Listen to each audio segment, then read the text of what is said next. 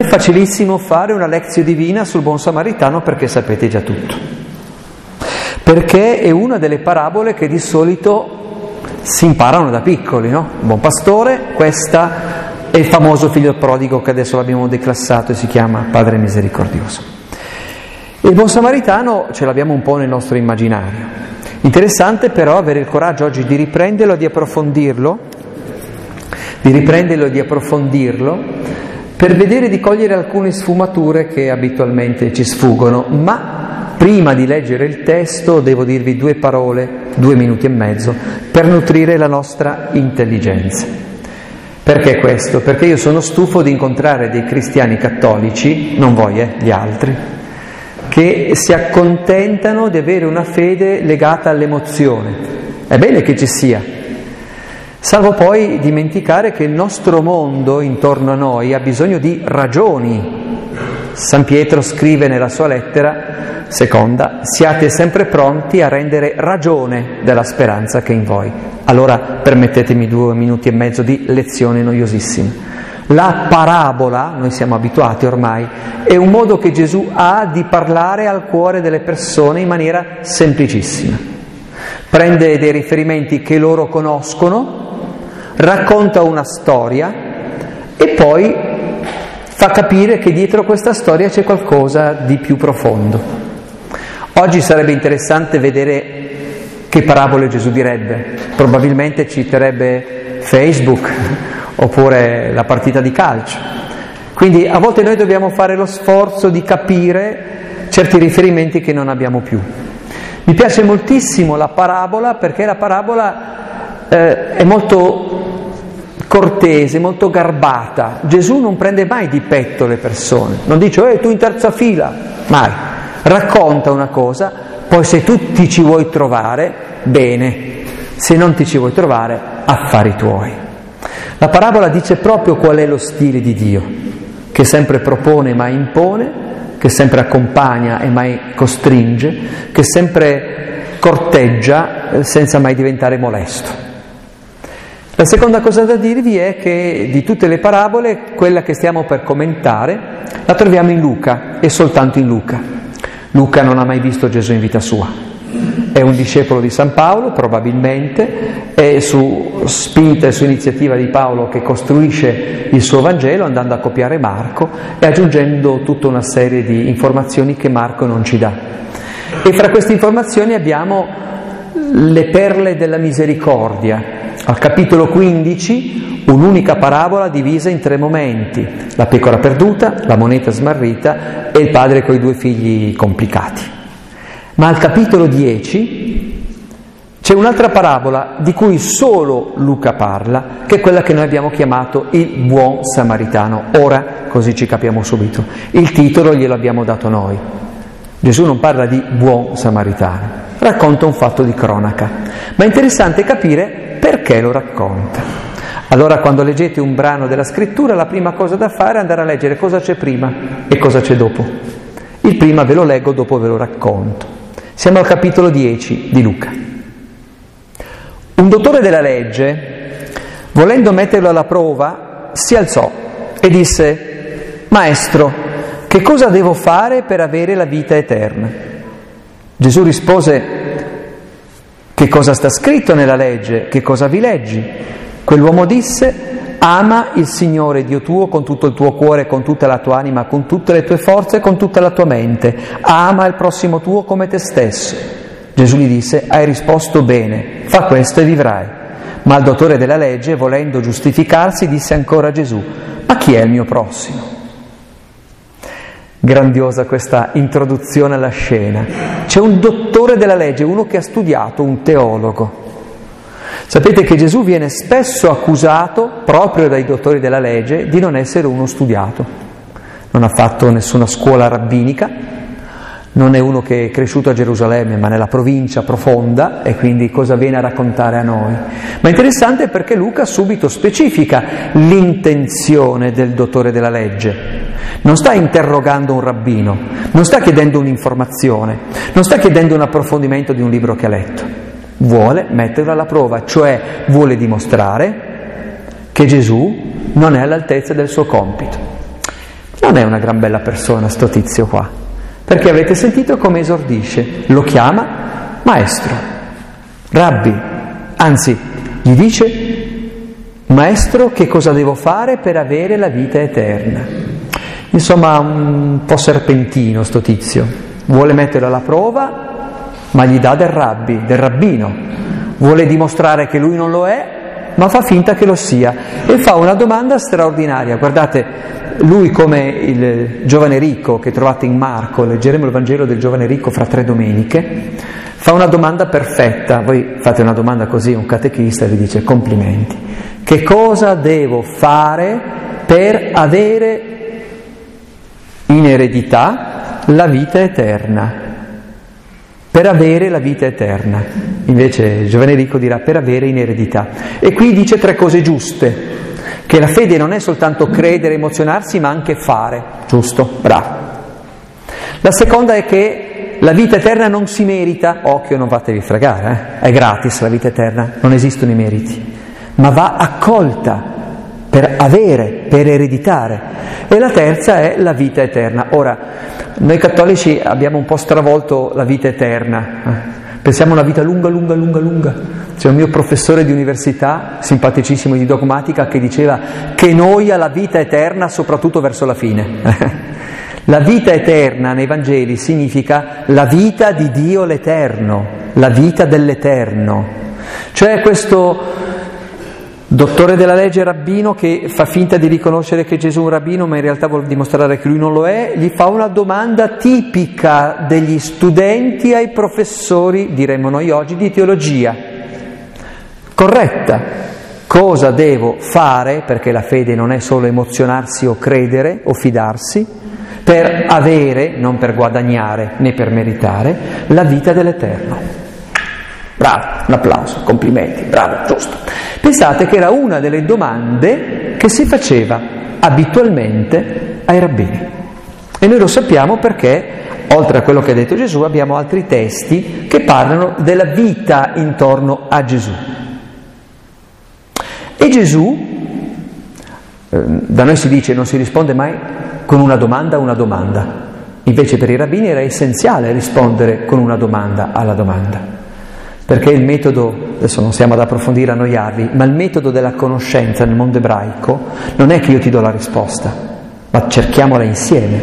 Infatti gli dice, che cosa sta scritto nella legge, che cosa vi leggi? E qui ancora una volta, se ce ne fosse bisogno, Gesù dimostra coi fatti che non è un anarchico, che non è uno che è venuto a ribaltare tutto, che non è venuto a cambiare una virgola, un iota, un segno della Torah, della legge di Dio.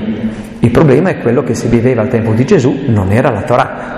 Allora Gesù dice, momento, da una parte le cose degli uomini, le tradizioni degli uomini, questa parrocchia si è sempre fatta così, dall'altra la parola di Dio, la Torah, la legge.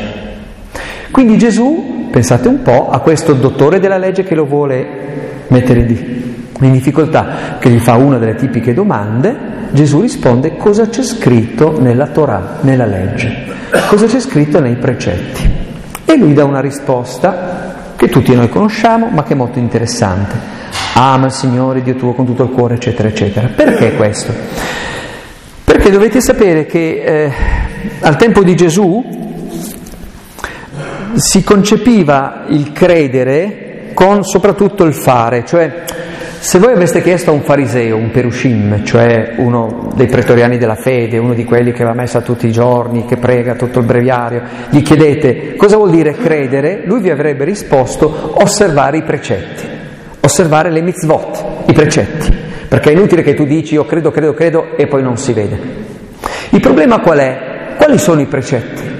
Tutti noi, subito, che siamo bravissimi, siete tutti maestri in Israele, da Bucchianico, mi, mi sapete dire, eh, sono i dieci comandamenti, a parte che sono nove, ma facciamo che siano dieci, ok?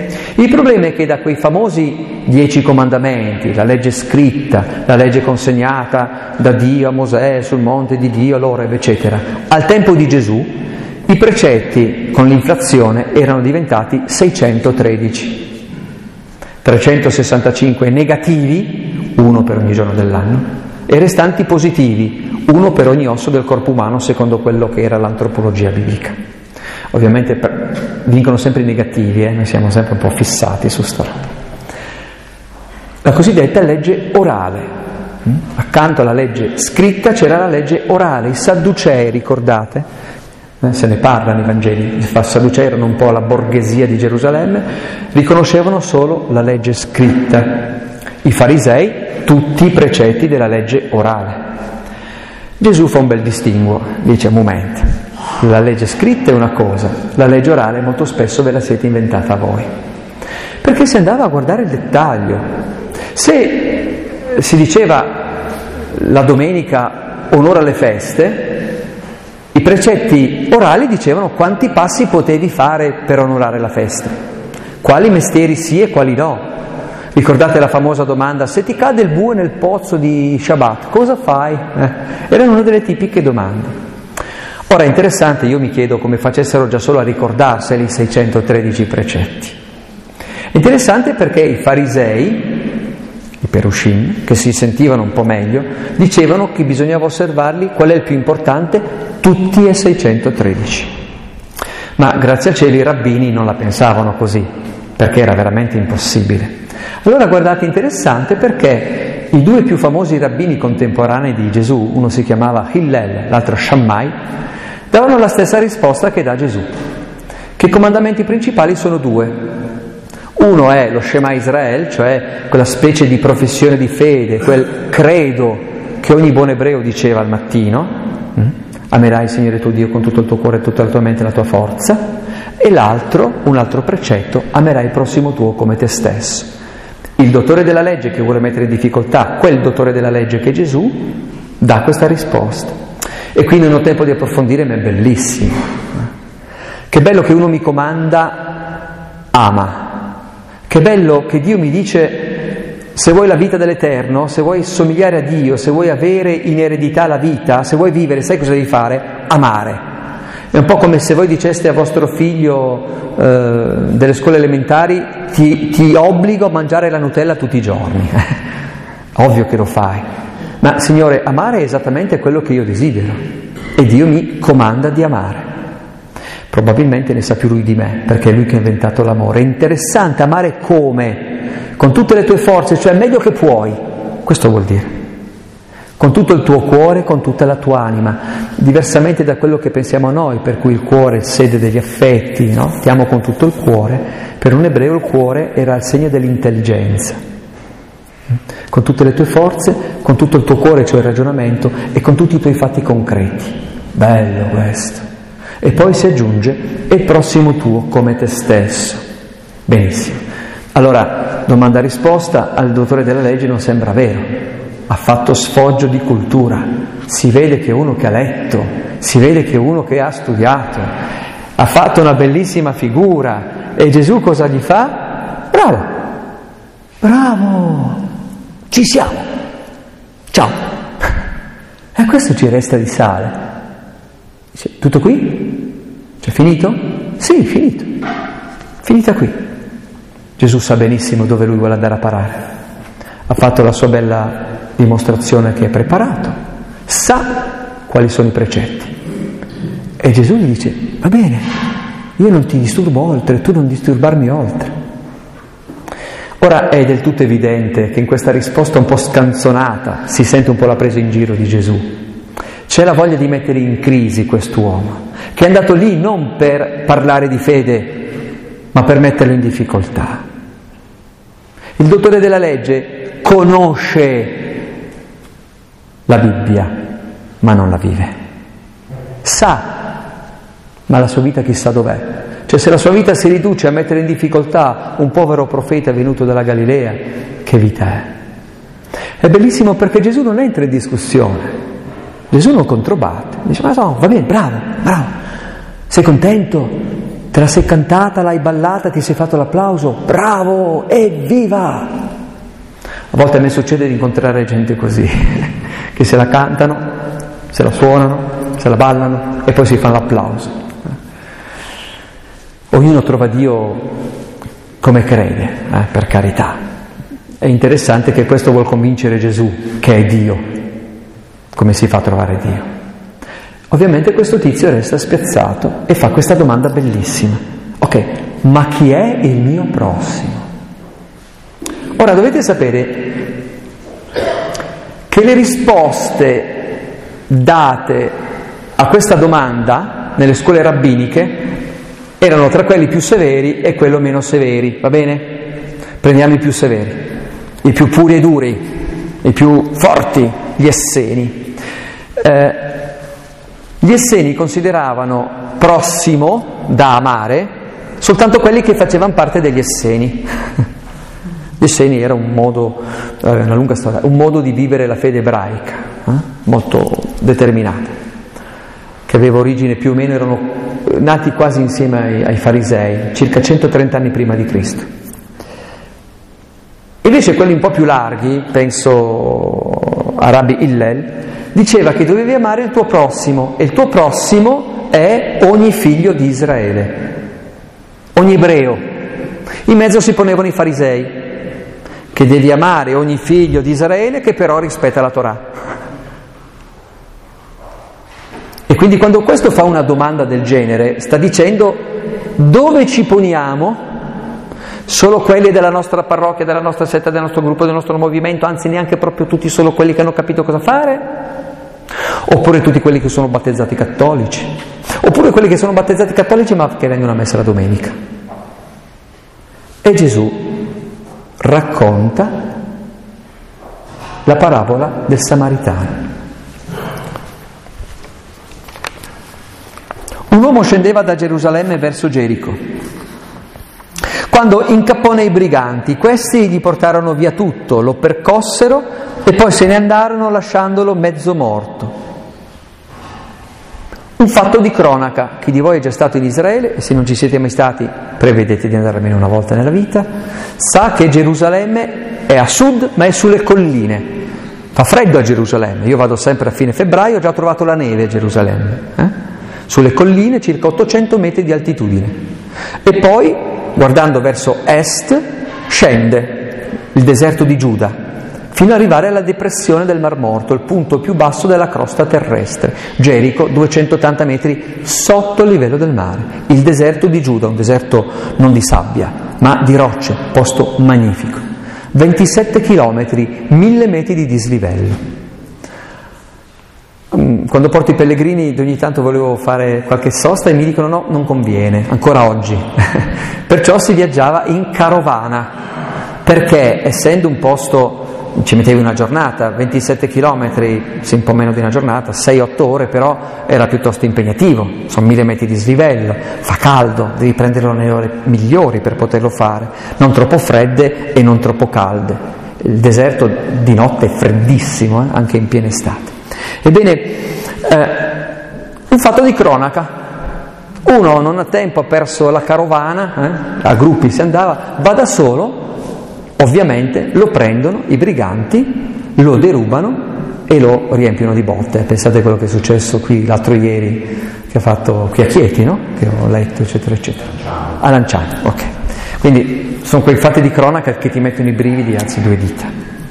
Un fatto di cronaca, come succedono. E Gesù continua.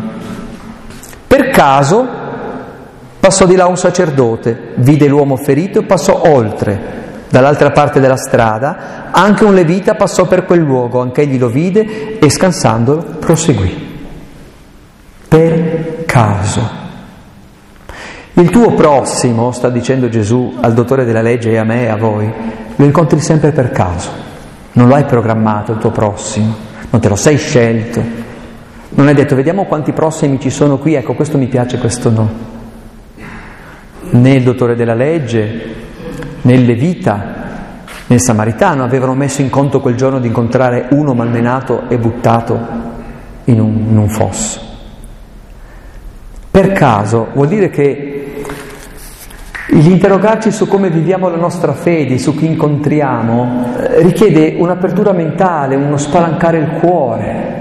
Appunto non ci programmiamo mai chi è il prossimo, ci piomba in casa l'abbiamo incontrato per caso, ci ha fatto arrivare tardi al lavoro, ma è una questione di cuore.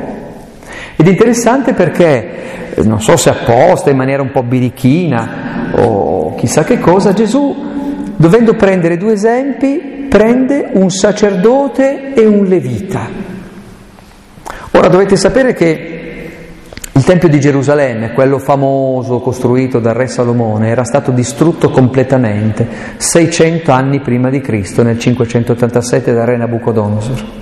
E da allora non era mai più stato ricostruito, meglio sì, Ezechia aveva fatto un tempietto, però eh, poi alcuni eh, re di Israele che insomma, avevano addirittura fatto dei culti agli dei pagani, insomma il Tempio di Gerusalemme non c'era più, era stato quel geniaccio di Erode il Grande, questo re vassallo, questo re che aveva colto l'occasione di essere amico di Cesare per farsi eleggere re di quei posti. Sapete che Erode era un idumeo, cioè non era un ebreo, solo per metà era ebreo, perciò gli ebrei non l'hanno mai amato. Ma sicuramente era un politico straordinario, ferocissimo, ma straordinario. Allora la cosa più grande che avrebbe potuto fare per farsi amare dal popolo qual era? Costruire il Tempio. Il problema qual è? Che i profeti non ce n'erano più ormai da quasi un secolo e mezzo e nessuno sapeva come fare. Aspettavano che arrivasse un profeta per dire sì, lo ricostruiamo. Erode il Grande, che secondo me aveva studiato a Roma, adesso vi dico perché, trova un escamotage, va in comune di Gerusalemme, fa la scia Dice no, ma puliamo solo un attimo e iniziano i lavori che durano dal 19 a.C. e li conclude il suo figlio nel 62 d.C. Ok? Il Tempio di Gerusalemme. Pensate che solo il piazzale, solo il piazzale del Tempio, lastricato, e allora non c'era le cave che si tagliava col filo, sono 130.000 metri quadrati. Ok? Teneva 300.000 persone. Ora, quando Gesù, che ha 30 anni e va a Gerusalemme, il Tempio è in fase di costruzione da, da 50 anni, non è ancora finito. È quasi finito, ma non è ancora finito. Va bene? Ora, il fatto che si ricostruisce il Tempio vuol dire che di nuovo si celebrano i sacrifici, gli olocausti, la liturgia, la messa pontificale, chiamatela come volete. Cioè la classe sacerdotale che esisteva ma non c'era più, sapete che ancora oggi gli ebrei non diventano preti per vocazione, ma perché sei nato in una certa famiglia, i Leviti, tribù di Levi. Ebbene, di nuovo si ricomincia le feste, tre volte all'anno tutti salivano su, 200-300 mila persone, cioè tutto un Gerusalemme rinasce, l'economia rinasce, il turismo rinasce, tutto rinasce. Quindi quando Gesù dice un sacerdote sta scendendo, vuol dire che è stato al Tempio a celebrare. E quando dice un levita, noi oggi gli leviti li chiameremo gli operatori pastorali, una catechista, un cantore, eh? un animatore dei corsi di preparazione al matrimonio, anche lui scende da Gerusalemme, vuol dire che anche lui è stato al Tempio. E passano di lì per caso, lo vedono e tirano diritto. Ora, diversamente da quello che altri vi hanno detto, e me ne assumo la responsabilità, io vi posso garantire che tutti noi qui dentro avremmo fatto la stessa cosa. Ok? Non è cattivo il sacerdote, eh? non è cattivo nemmeno le vita, non sono degli egoisti. Facciamo l'esempio. Tornate a casa stasera, sentite un lamento da dietro casa vostra, andate a vedere c'è uno tutto massacrato di botte lì per terra. Vi fermate a soccorrerlo? Nah, chiamate il 118, tutti, a meno che non siate medici. Che ne sanno questi due di chi è sto tizio qua? E se fosse un regolamento di conti? E se questo fosse un delinquente? Notate bene che quando Gesù parla di questo viandante che scende non ne dà nessuna caratteristica, non si dice che era un poveraccio, non si dice che era una bella persona, non dà nessun giudizio, è qualcuno che sta scendendo.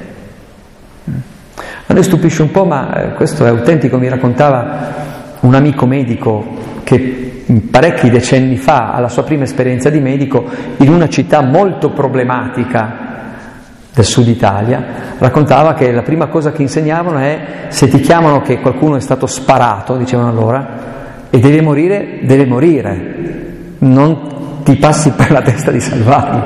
eh? perché poi il giorno dopo vengono e ammazzano te. Diceva, poi non gli è mai successo, però questa era la lezione che veniva data.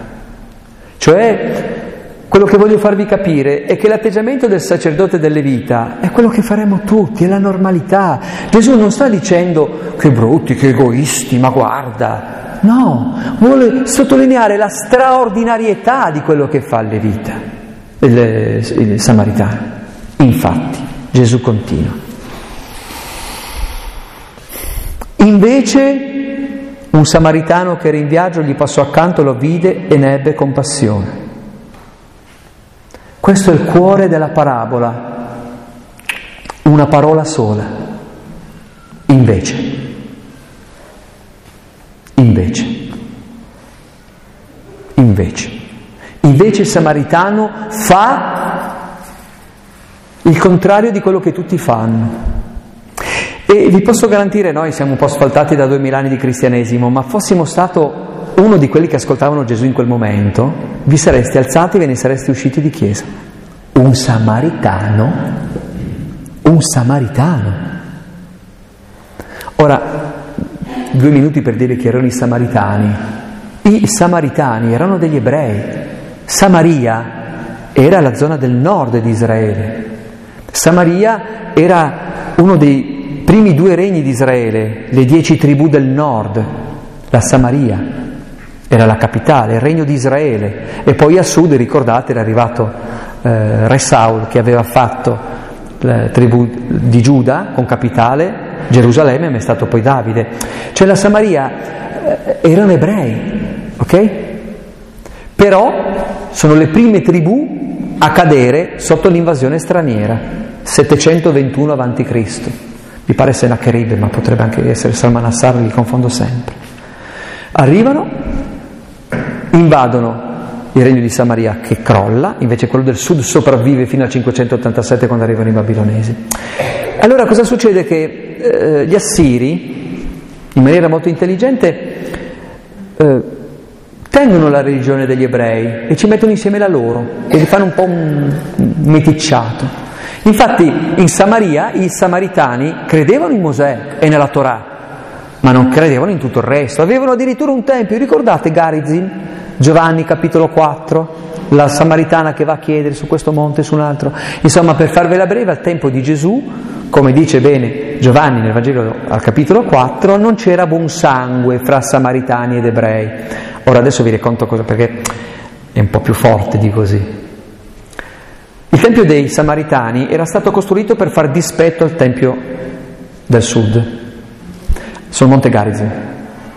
E c'era talmente questo odio viscerale fra i due popoli, tra i cuginastri e i fratelli, che quando mi pare nel 121, ma potrebbe essere 124, Giovanni di Anneo del sud fa un'incursione in Samaria dai cugini, rade al suolo il tempio.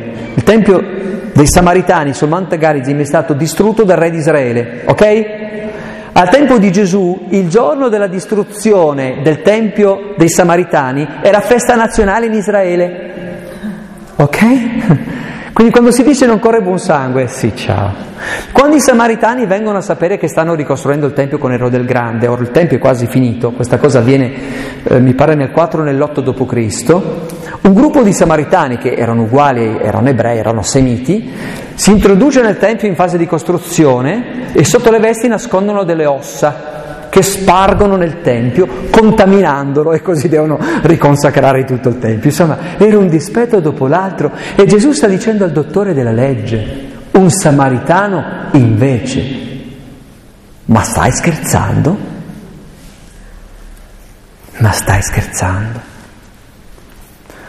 Il grande predicatore protestante, battista, Martin Luther King in una sua bellissima pagina racconta, vuoi capire questa pagina? Immaginati tu bianco, razzista del sud dell'America, che esci e vieni menato a sangue da una banda di scampati e poi arriva un negro che ti raccoglie per strada. Allora capirai cosa vuol dire buon samaritano.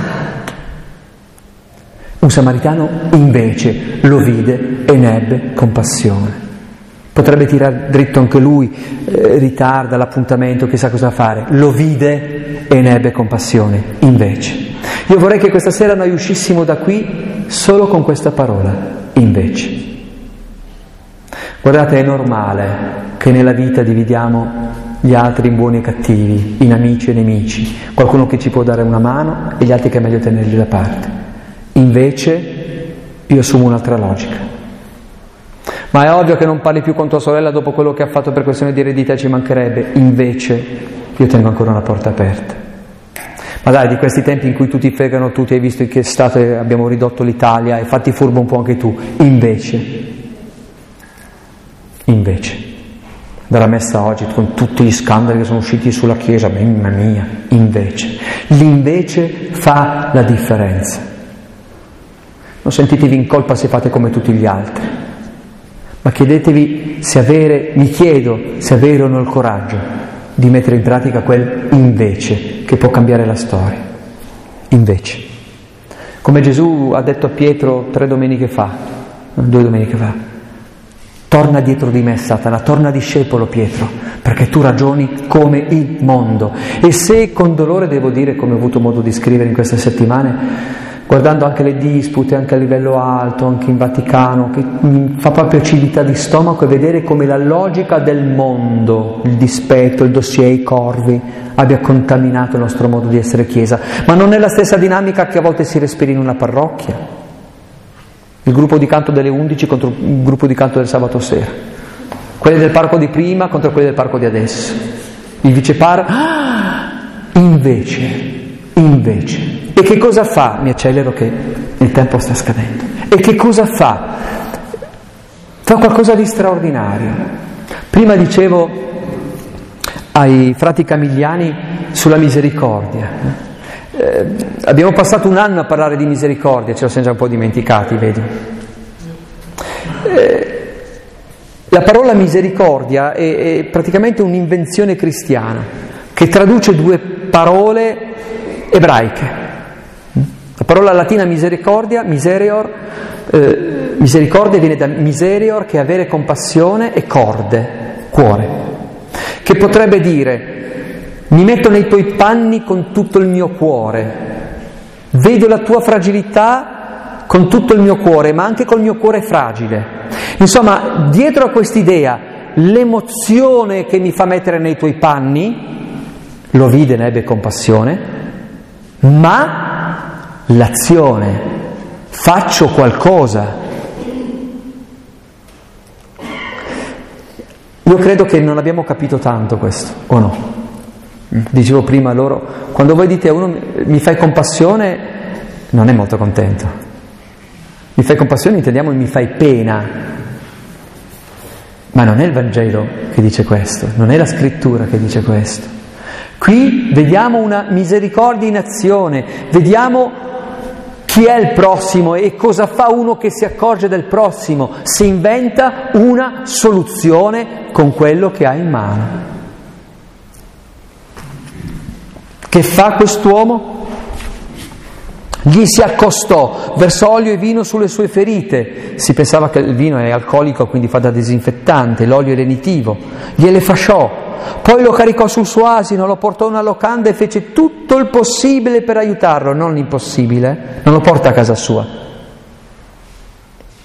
Tutto il possibile per aiutarlo. Il giorno seguente, quindi sta lì a dormire per vedere che questo dia il giro. Tira fuori due monete, le diede all'albergatore e gli disse: Abbi cura di lui e ciò che spenderà in più lo pagherò al mio ritorno. Fa un'opera di pronto soccorso, subito, a lei la soluzione. Non risolvi i problemi di questo tale. Non abbiamo capito se questo tale è un regolamento di conti, un delinquente avrebbe dovuto chiamare la polizia.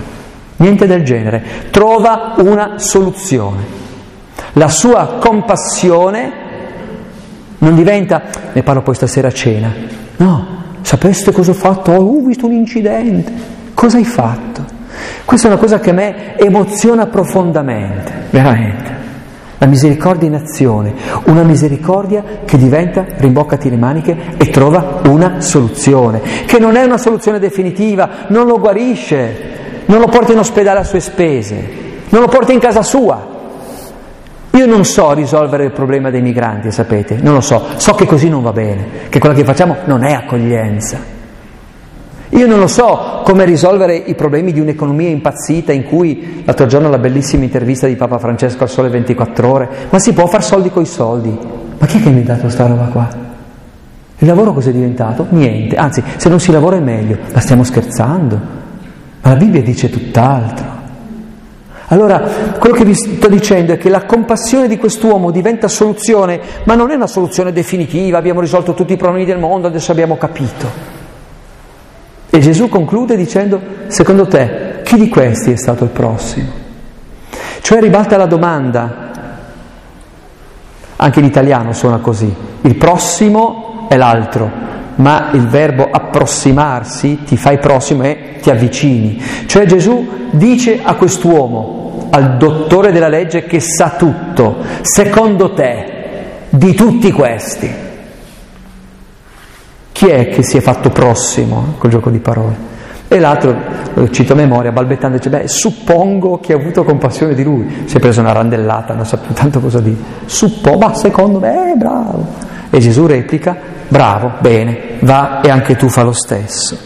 Va e anche tu fa lo stesso. Concludo. Questo non è un Vangelo da prendere a casa, portare. Eh, dicevo prima ai frati camigliani, la nostra è diventata un po' l'epoca delle emozioni che durano qualche, qualche ora, no? C'è il Bataclan e tutti i Gesù sono lì per un giorno. Poi arriva qualche altra tragedia. Ci siamo abituati a consumare le emozioni. Invece quello che Gesù chiede è non stare solo a livello delle emozioni, prova a vedere se nel tuo piccolo, eh, nel tuo piccolo, nel tuo possibile. Allora, adesso concludiamo poi con un attimo di silenzio e poi chi si vuole si ferma a celebrare l'Eucarestia, che è molto bello, è Gesù che si fa prossimo, però vorrei che tornassimo a casa con due domande, hm? perché se la parola non ci scuote cosa siete venuti a fare stasera? La prima è quel invece, invece. Ma questa cosa che io sto facendo non è che è un po' secondo la logica del mondo e non secondo la logica del Vangelo. Mm, forse mi devo confrontare. Invece è scomodo. Eh? E l'altra è veramente chi è il mio prossimo, perché noi siamo, io eh, non parlo di voi, non vi conosco, io sono molto abile nel pensare di amare i poveri del terzo mondo e non sopporto mio fratello. sono bravissimo nell'immaginare un giorno partirò e salverò l'America Latina e intanto spettegolo con il mio datore di lavoro.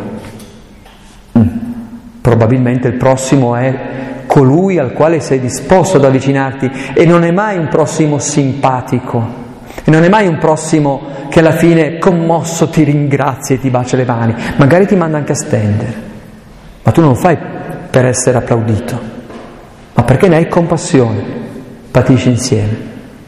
Concludo allora con una bellissima la cito a memoria, non me la sono scritto, o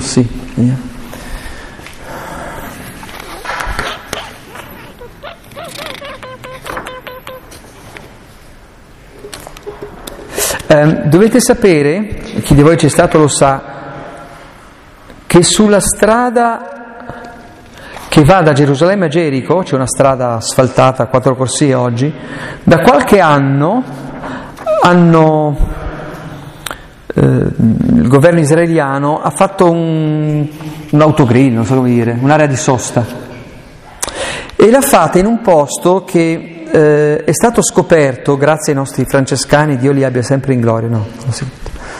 Facendo gli scavi archeologici avevano trovato una, una, una chiesa mh, crociata, cioè una piccola cappellina crociata che individuava in quel posto il caravanserraglio, cioè quello in cui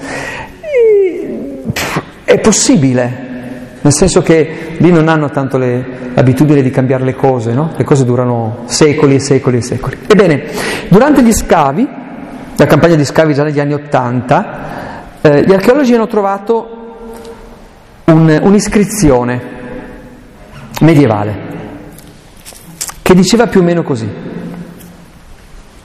Se anche tu, come il viandante della parabola, sei stato ferito e oltraggiato dalla vita e dal giudizio degli altri.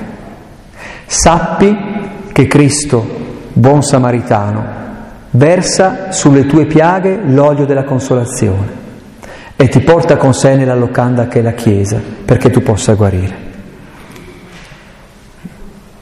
Quindi credo che questa proiezione che i primi cristiani, anzi i cristiani medievali, hanno fatto rispetto alla figura di Cristo buon samaritano, che lui per primo si è piegato, si è messo all'altezza e ci carica sulle sue spalle, qualcosa che ci riempie veramente il cuore.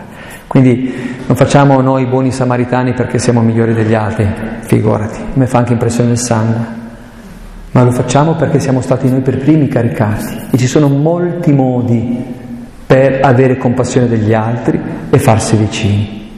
Ed è quello che potrebbe essere utile fare nei prossimi giorni.